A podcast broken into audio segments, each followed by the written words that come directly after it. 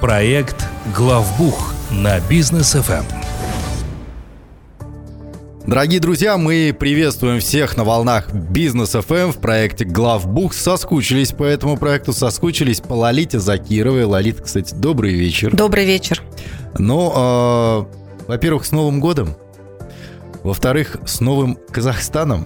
У нас новый вектор экономического, социального развития, бизнес-развития. Я так понимаю, что предпринимателям вот в этом новом векторе, в новой реальности нужно будет совсем по-другому вести свой бизнес, нужно будет по-другому фиксировать какие-то там свои прибыли, э, сотрудников, зарплаты повышать, как сказал президент, и так далее. То есть общее благосостояние увеличивать а, и, и усилять. И э, вот у вас, как у директора компании Аксиса, группы компаний Аксиса уже, а, хотелось бы узнать, вот предприниматели сейчас, они после всех военных событий, э, которые у нас происходили, в частности, в городе Алматы и по Казахстану, столкнули, столкнутся и столкнулись э, с проблемами по отчетам, отсрочкам, кредитам, депозитам своим, а, различным там налоговым каким-то моментам и так далее. Вот сейчас, что со строчками по документам и отчетам у предпринимателей?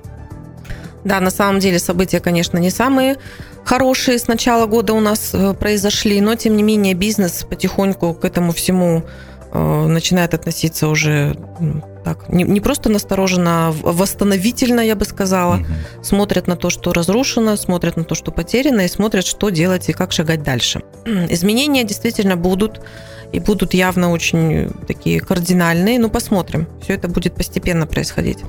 Если говорить про документы, ну, во-первых, знаете, вот однозначно хочу сказать, что январь, он, конечно, несмотря на то, что у нас э, в Алматы, допустим, не было интернета несколько дней, и мы вообще были так отрезаны от информационного вообще пространства, и, конечно, никакие системы, ничего у нас не работало.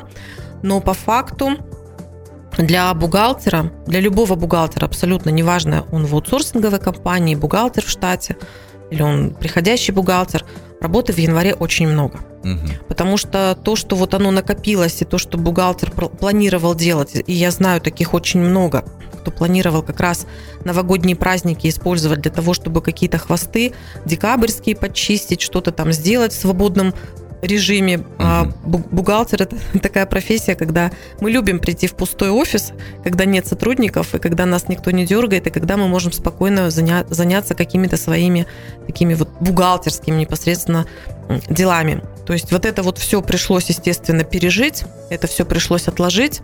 И на вторую половину января а, колоссальный объем работы на бухгалтера был возложен в любой компании, абсолютно. Радует на самом деле то, что со стороны органов госдоходов, со стороны органов статистики, а, ну, сразу, как только появилась возможность где, где-либо опубликовать информацию, сразу пошла информация, что, конечно, во-первых, никого не будут штрафовать. Угу. Пошли отстрочки на выписку тех же электронных счетов фактур, да, то есть напоминаю, что у нас по налоговому кодексу выписка электронного счета фактуры возможна в течение 15 дней после даты оборота. Mm-hmm. Ну, то есть, если у вас дата оборота была 31 декабря, к примеру, то фактически вы должны были до 14-15 э, января все закрыть. Естественно, если дата оборота была еще раньше, то как раз вот эти даты выписки электронных счетов фактур вы, выпали на те дни, когда возможности что-либо делать вообще не было. Угу. Отсрочка сейчас действует. Причем эта отсрочка, она действует на период ЧП, то есть вот до 19 числа, и плюс 15 дней. Угу. То есть по факту есть, естественно, возможность на то, чтобы в спокойном режиме все это завершить.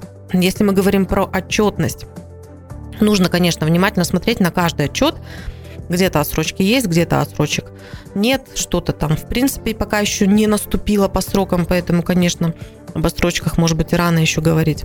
Но, тем не менее, для предпринимателя, для бухгалтера внимание, конечно, должно быть сейчас пристальное. Мы понимаем, что Скорее всего, не будут, конечно, никакие там штрафы, если там плюс-минус один день, но просто следить нужно будет. Следить mm-hmm. просто внимательно, чтобы ну, самим потом не э, попасть в ситуацию бесконечных каких-то объяснений и с госорганами в том числе. Вот я знаю, что компания Axis, она очень тесно работает со своими клиентами и постоянно 24 на 7 практически вы на связи с клиентами, да. А, но я так понимаю, что вот именно в этот период, когда самые такие тяжелые дни были, там 5, 6, 7, 8 января и так далее, а, нагрузка легла огромная на вас. Вот как аутсорсинговые компании переживали этот момент, с какими запросами чаще всего обращались клиенты, что приходилось решать? Ну, э, первое то, что для всех клиентов и для нас э, это было основное, конечно, это люди. Угу. То есть, естественно, все э, максимально там старались оградить сотрудников от каких-либо перемещений – Э, офисы у всех были закрыты. Мы тоже физически никуда в офис не приезжали. У нас, в принципе, многие работники на удаленке. Они не приезжали и раньше в офисы, но мы внутри старались однозначно, конечно, связь поддерживать. Связь была очень плохая, поэтому это не всегда получалось. Как только связь уже более-менее стала восстанавливаться, то мы сразу связались со всеми клиентами, у всех уточнили, а, есть ли какие-то у вас вопросы сейчас. Ну, естественно, спросили, как вы себя чувствуете, насколько вы в безопасности. А, слава богу, у нас ни у кого из клиентов каких-то серьезных повреждений бизнесу не было, но косвенно, конечно, а, многие пострадали, потому что вообще январь месяц сейчас под большим вопросом с точки зрения и продаж, да. и каких-либо операций, и у многих очень, ну, достаточно это распространенная практика, когда, конечно, мы уже в декабре там какие-то крупные сделки не заключаем, угу. мы переносим это все на январь, тут в связи с этими событиями вообще все эти сделки зависли, то есть у многих клиентов сейчас у нас вопрос стоит, в принципе, в приостановлении даже на какое-то время, потому что те планы, которые вообще были угу. озвучены и обсуждены да, в декабре месяце, сейчас, конечно, откладываются. То есть вот такой момент есть. А, но есть клиенты, у которых откровенно прям вот они, они в ожидании были, они даже выходили с нами на связь, будучи даже за пределами Казахстана, у которых какие-то наоборот операции запланированы были как раз вот на 5-6 число, и они прям просили выписать документы, то есть тут нам тоже пришлось там максимально, как, как только появилась такая возможность, все это выписывать. То есть где-то бизнес, он идет дальше, да, то есть независимо даже от вот таких вот страшных событий. То есть все очень индивидуально. Я думаю, сейчас произойдет тоже какой-то все-таки такой немножко переломный момент. Возможно, что-то где-то действительно приостановится, кто-то закроется, а кто-то откроется.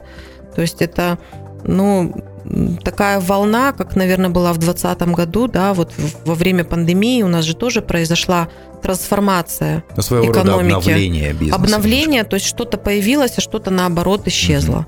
Вот сейчас мы тоже видим вот такие вот моменты, что перестройка небольшая у бизнесменов происходит. Ну, к счастью, у предпринимателей и клиентов компании Аксиса все нормально, да, никто не пострадал от рук мародеров, террористов, боевых действий и так далее. Но вот те предприниматели, которые все-таки пострадали косвенно, либо напрямую, на что им нужно обратить внимание, а, и э, если они планируют как-то возмещать ущерб за счет государства, возможно, за счет каких-то поддержек от государства? Ну, э, как, как это не страшно, да, вот на таких вещах, я думаю, многие из нас должны научиться определенным моментам ведения предпринимательской деятельности. А, ну, конечно, можно уже, наверное, не озвучивать, уже достаточно много времени прошло, но тем не менее э, информация прошла о том, что не нужно было все убирать, потому что должны и правоохранительные органы, да, там снять отпечатки пальцев, зафиксировать все это, да. А потом э, для каждого предпринимателя в случае, если вообще какого, какого либо рода ущерб э, происходит и физически страдает ваш бизнес, то, конечно, первое, что это нужно зафиксировать. Видеофиксация, фотографии, э, вызов правоохранительных органов, то есть для того, чтобы вы запечатлели то, как вот вы это обнаружили, в каком состоянии вы это обнаружили. Дальше. Э, именно вот такие ситуации показывают, что возмещать будут только то, что вы сможете доказать, что вы действительно имели и потеряли. И возникает логичный вывод. Все должно быть легально.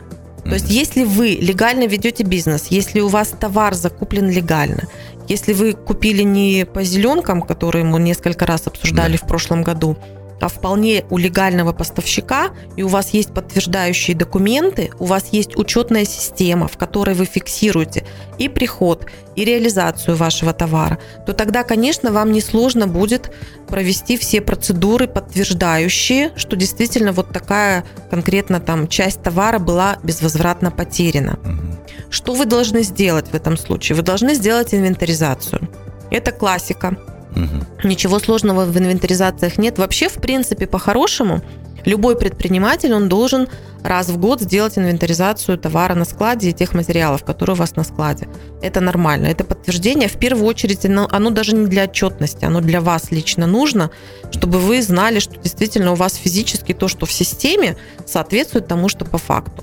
Вот на это мы все обращаем внимание. Конечно, есть предприниматели, которые просто всю документацию хранили там же в офисе, да, то есть вот тут склад, и вот тут рядом вся документация хранится, и это тоже безвозвратно утеряно у некоторых. Ну, к сожалению, тут уже ничего, ничего не сделаешь, и эту документацию нужно восстанавливать. В принципе, опять же, если мы говорим про легальную продукцию товарную, то это не проблема. Вам любой поставщик выпишет э, дубликат документа. А в электронных системах хранятся, в общем-то, все абсолютно записи. То есть, если у вас была сопроводительная накладная электронная, если у вас был электронный счет фактура, то это тоже все можно просто вытащить из системы, и нет даже необходимости это распечатывать. Если у вас утеряны учредительные документы, такое тоже бывает, да, в этом случае ну, вообще, в принципе, про учредительные документы, если говорить, то, конечно, у вас должны быть копии этих документов. И хорошо, если они у вас есть нотариально заверенные. Ну, даже просто копии. Пусть они у вас где-то а, в облачном хранилище в отсканированном виде хранятся. Это тоже, в принципе, возможность вам в любой момент их распечатать, еще раз подписать и прошить, то есть mm проблем здесь нет. Ну, если нужно, конечно, восстановление вообще с нуля, ну, тут, естественно, просто вам фактически нужно будет готовить совершенно новые документы. А, если мы говорим про потерю печати, к примеру, тоже такие случаи есть. А, вопрос тоже, кстати, задавали у нас по телефону на консультации. А, в случае, если вы потеряли печать, вам тоже ее нужно восстановить. По-хорошему, конечно, нужно уведомить о том, что ваша старая печать, она уже недействительна. Ну, все это, в общем, в таком как бы рабочем порядке решается, и для каждого предпринимателя просто, на мой взгляд, э, должно быть понимание, что наши любые записи, наши любые документы, а, оно где-то должно храниться еще в так называемой бэкапной копии, да, то есть uh-huh. какая-то резервная копия должна у вас быть, причем она должна быть где-то в другом месте, uh-huh. не в том же месте, где у вас э, основные оригиналы хранятся. Это такие стандартные правила для э, именно обеспечения безопасности, в первую очередь по утере безвозвратной вот такой вот утере каких-либо документов и данных. Но я думаю, что предприниматели сейчас действительно задумываются о том, что все-таки в онлайн-бухгалтерии хранить все эти документы намного безопаснее. Да, даже если не было доступа к интернету, то интернет в любом случае когда-то появится. А если документы бумажные сгорели, и они нигде больше не были зафиксированы, ну, извините, здесь уже очень большая волокита с этим будет. Да, совершенно верно, но причем а, тут даже не вопрос интернета, да, то есть вот, а, ну, я, я думаю, все заметили, у нас когда там, по-моему, 7 где-то января, да, mm-hmm. появилась информация, что, оказывается, мы можем в банковское приложение заходить без интернета, да. и в какие-то, на какие-то сайты мы тоже можем mm-hmm. заходить без интернета. Я почему-то вспомнила старый советский анекдот, когда mm-hmm. там человеку позвонили по телефону и говорит, здравствуйте, это КГБ, он говорит, да я понял, вы мне позвонили на сломанный телефон. Вот. Ну, почему-то я именно этот анекдот вспомнила, потому что первая мысль была, а что, так можно, оказывается, было, да? Оказывается, можно. Оказывается, можно. А, я почему заострила на этом внимание, потому что на самом деле вот это можно, оно касается в том числе и доступа к 1С в облаке. То есть оказалось, что в принципе есть определенные там а, техники. Ну, понятно, когда все вырублено совсем, то, конечно, ничего уже нельзя сделать, да. к сожалению. Вот, но через раздачу с мобильного телефона угу. можно было заходить э, в базы, которые в облаке. То есть, в принципе, решения определенные даже вот в таком формате уже существуют. Я думаю, что в этом плане мы будем дальше развиваться и технически будем еще более оснащеннее на будущее. Ну, спасибо, Лолита. Сейчас послушаем немного э, рекламу, музыкальную паузу у нас, а потом продолжим, друзья, обсуждать, вот что же все-таки нужно делать предпринимателям после всех событий, которые проходили у нас по всей стране. Проект «Главбух» на бизнес FM. И мы возвращаемся в студию Бизнес FM. Лалита Закирова, директор группы компаний Аксиса, сегодня рассказывает нам о том, а, что же делать предпринимателям, вот, которые попали в трудную ситуацию после событий начала января в Казахстане? А все сейчас заговорили, и НПП Атамекен тоже говорили о том, что справки о форс-мажоре будут выдавать бесплатно. А, все-таки кому потребуется справка о форс-мажоре, кто уже, возможно, обращался за этими справками, а, как ее получить, какой алгоритм, для чего они нужны будут?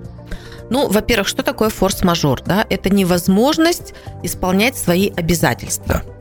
В принципе, у нас был объявлен режим ЧП, у нас признание форс-мажора есть, но далеко не всем предпринимателям нужны какие-либо справки, и в принципе нужно кого-либо об этом уведомлять. Угу. Если у вас есть какие-то партнеры, с которыми есть у вас какие-то закрепленные взаимоотношения, ну, в первую очередь, конечно, мы говорим про контракты. И большая часть рискованных таких контрактов это контракты с какими-либо зарубежными партнерами. К примеру, вы не смогли выполнять ваши обязательства по оплате. Это очень строго обычно отслеживается. В контрактах часто прописывается, что штраф, пеня э, в случае просрочки платежа и так далее то в этом случае вам, конечно, нужно вашего партнера уведомить. Угу. Обязательно уведомить о том, что у вас вот действительно такая форс-мажорная ситуация. Отдельно вот хочу сказать вообще про подписание контрактов со стороны нашими предпринимателями, потому что на практике происходит следующее. Контракты, приблизительно 90% предпринимателей, они подписывают, вот, ну, не читая. То есть да. они доверяют э, неважно кому, угу. доверяют, что там все хорошо. И уж тем более, тут я могу про 99,9 десятых говорить о том, что не читают пункт форс-мажор. Вот этот пункт все воспринимают как «чтобы было», ну, все что думают, что стандартно и Что-то там одинаково. стандартно, одинаково, никто вообще его не читает. Да. Чуть-чуть начали его почитывать в 2020 году, когда появились такие странные слова, как локдаун, пандемия mm-hmm. и так далее, потому что мудрые юристы стали добавлять в перечень после mm-hmm. двоеточия и после вот всяких там землетрясений, наводнений и так далее, еще и локдауны. Mm-hmm. Но, тем не менее, читать больше эти пункты точно не стали. А на самом деле читать их нужно. Потому что, во-первых, вы должны понимать, какие конкретно условия в вашем конкретно контракте с вашим конкретным партнером вы зафиксировали как форс-мажор. Понятно, что контракт составляется в соответствии с нашим гражданским законодательством, и, естественно, он противоречить ему не может. Но, тем не менее, вы у себя можете что-то более узкоспециализированное указать, либо вы берете, подписывая контракт партнера, то есть форму контракта угу. партнера, уже какие-то вещи, которые партнер вам диктует. Тоже на это нужно обратить внимание. Плюс часто именно в главах про форс-мажор – указывается, а в течение какого времени вы вообще должны уведомить о наступлении такого вот обстоятельства. Возможно, по телевизору и на радио сказали, что локдаун и так далее, но в договоре было прописано, что сам контрагент должен об да, этом сказать. Совершенно да, верно. Mm-hmm. Совершенно верно. То есть вы на себя берете обязательство об уведомлении вашего партнера, в том числе, когда подписываете mm-hmm. контракт. И вот это тоже важно. А, у меня просто опыт был уже именно форс-мажорных обстоятельств и вот таких вот контрактов. И когда дело доходило до суда, то, к сожалению, не в пользу даже пострадавшего угу. было то, что отсутствовало вот такое уведомление его партнера. Потому что, ну да, мы говорим, как вы не слышали, вы что, там, телевизор не смотрите, да, там, или э, не слушаете новости, не читаете. А контрагент говорит, ну, по контракту вы-то должны были меня уведомить официально. Да. То есть то есть я не тот, слышал. Да? Это тот нюанс, который может сыграть против вас, да, либо да. на вас. Совершенно верно. Соверш... Причем это на ровном месте mm-hmm. будет происходить. Поэтому, конечно, нужно уведомить партнера. А, мы э, на нашей странице в Инстаграм Axis KZ разместили шаблон такого письма, можете его себе скачать. Э, скачивание это бесплатное. То есть для того, чтобы вы могли просто подставив ваши данные вашего конкретно контракта, вашего контрагента, уведомления такие рассылать. И, ну, я надеюсь, это никогда вам не понадобится, но тем не менее форма такого письма, мне кажется, у каждой компании, у которой могут быть гипотетически какие-то форс-мажорные обстоятельства, должна быть.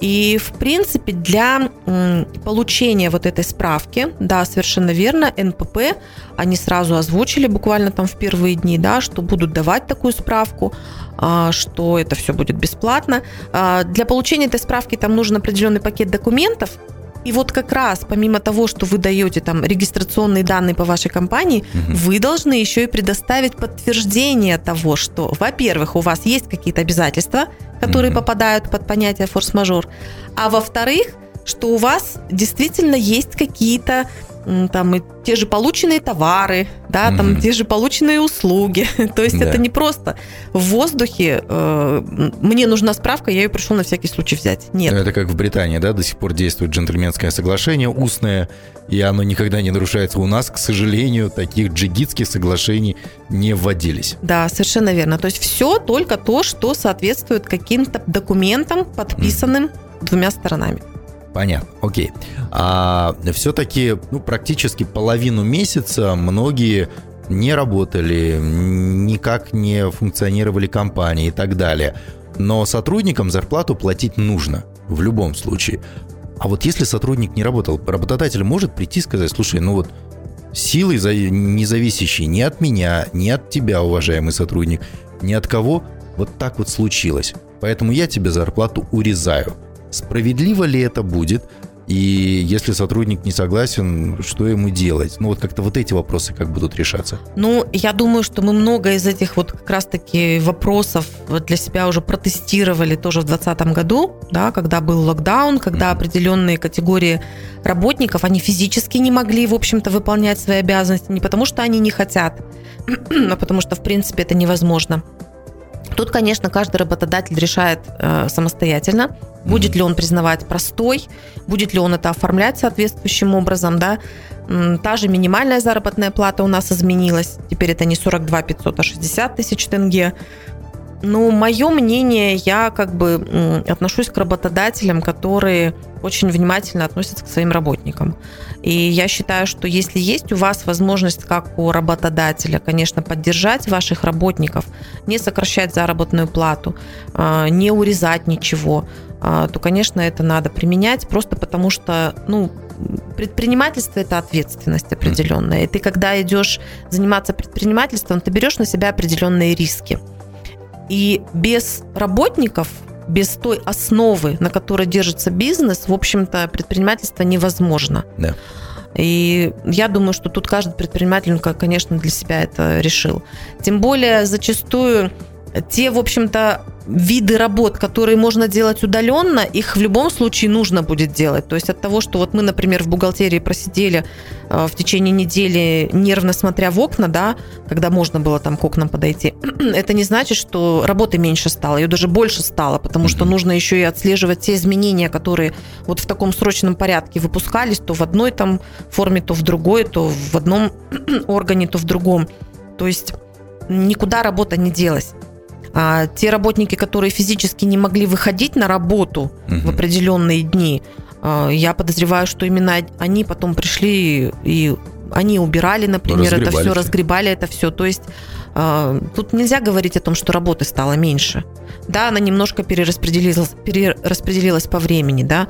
И случаи, когда люди в итоге э, после нескольких дней вот такого простоя работали там до 10 до 12 ночи, они тоже есть уже. Угу. Так что я думаю, что тут каждый, наверное, собственник э, сам определиться. Но все-таки многие собственники сейчас хотят, наоборот, поблагодарить своих сотрудников, в частности, там, сотрудников службы безопасности, да, которые защищали бизнес, отстаивали его и так далее. И, э, возможно, захотят как-то премировать бонусами какими-то, э, порадовать своих сотрудников как это сделать правильно, чтобы потом и по налогам не попасть, и вообще, чтобы в отчет это отразить все правильно? Да, на самом деле у нас прям были обращения тоже от предпринимателей, говорят, мы хотим прям uh-huh. премии дать именно СБшникам своим, да, которые там кто-то где-то офис отстоял, у кого-то там еще какие-то причины свои есть.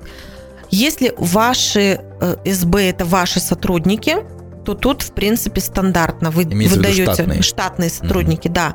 То есть вы выдаете премию, вы оформляете ее как премию вашему штатному работнику, Мгм. ну и со- соответствующим налогообложением.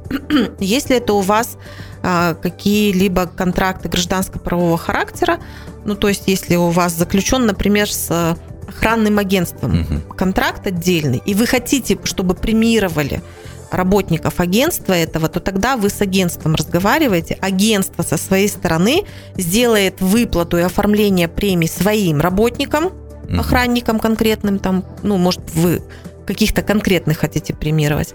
А уже потом при выставлении счета в ваш адрес эти расходы будут учтены, то есть вы заплатите просто больше уже конкретно своему контрагенту. Мгм. Вот так это правильно делать. Ну, то есть я к тому, что если у вас нет прямых взаимоотношений с физическими лицами, охранниками, то вы, конечно, им напрямую выплату сделать не можете. Ну, по крайней мере, официальную выплату, Да. так, так как мы ее понимаем как премия. Ну, мобильные переводы никто пока не отменял. Нет, собственник Можно- со своих личных денег, никто это не запрещает, да, грубо говоря, там пойти и, э, отблагодарить. Но это, если это, это деньги уже компании, то тут отдельно нужно уже. все фиксировать и Конечно, да, регистрировать правильно. да, абсолютно. Ну что ж, Лолита, спасибо большое за подробные комментарии по поводу всех событий, которые проходили, и по тому, как бизнесу сейчас стоит себя вести, что делать, алгоритмы какие-то мы сегодня раскрыли. Спасибо большое, до встречи на следующей неделе. Хочется узнать, э, вновь напомнить э, контакты компании Аксиса для того, чтобы предприниматели в случае чего обращались. Ну, начну все-таки со страницы в Инстаграм.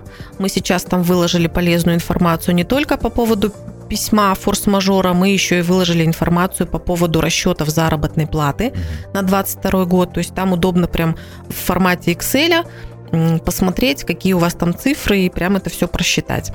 А, Axis KZ, наш Инстаграм, практически каждый день мы выкладываем полезную информацию как предпринимателю, так и бухгалтеру.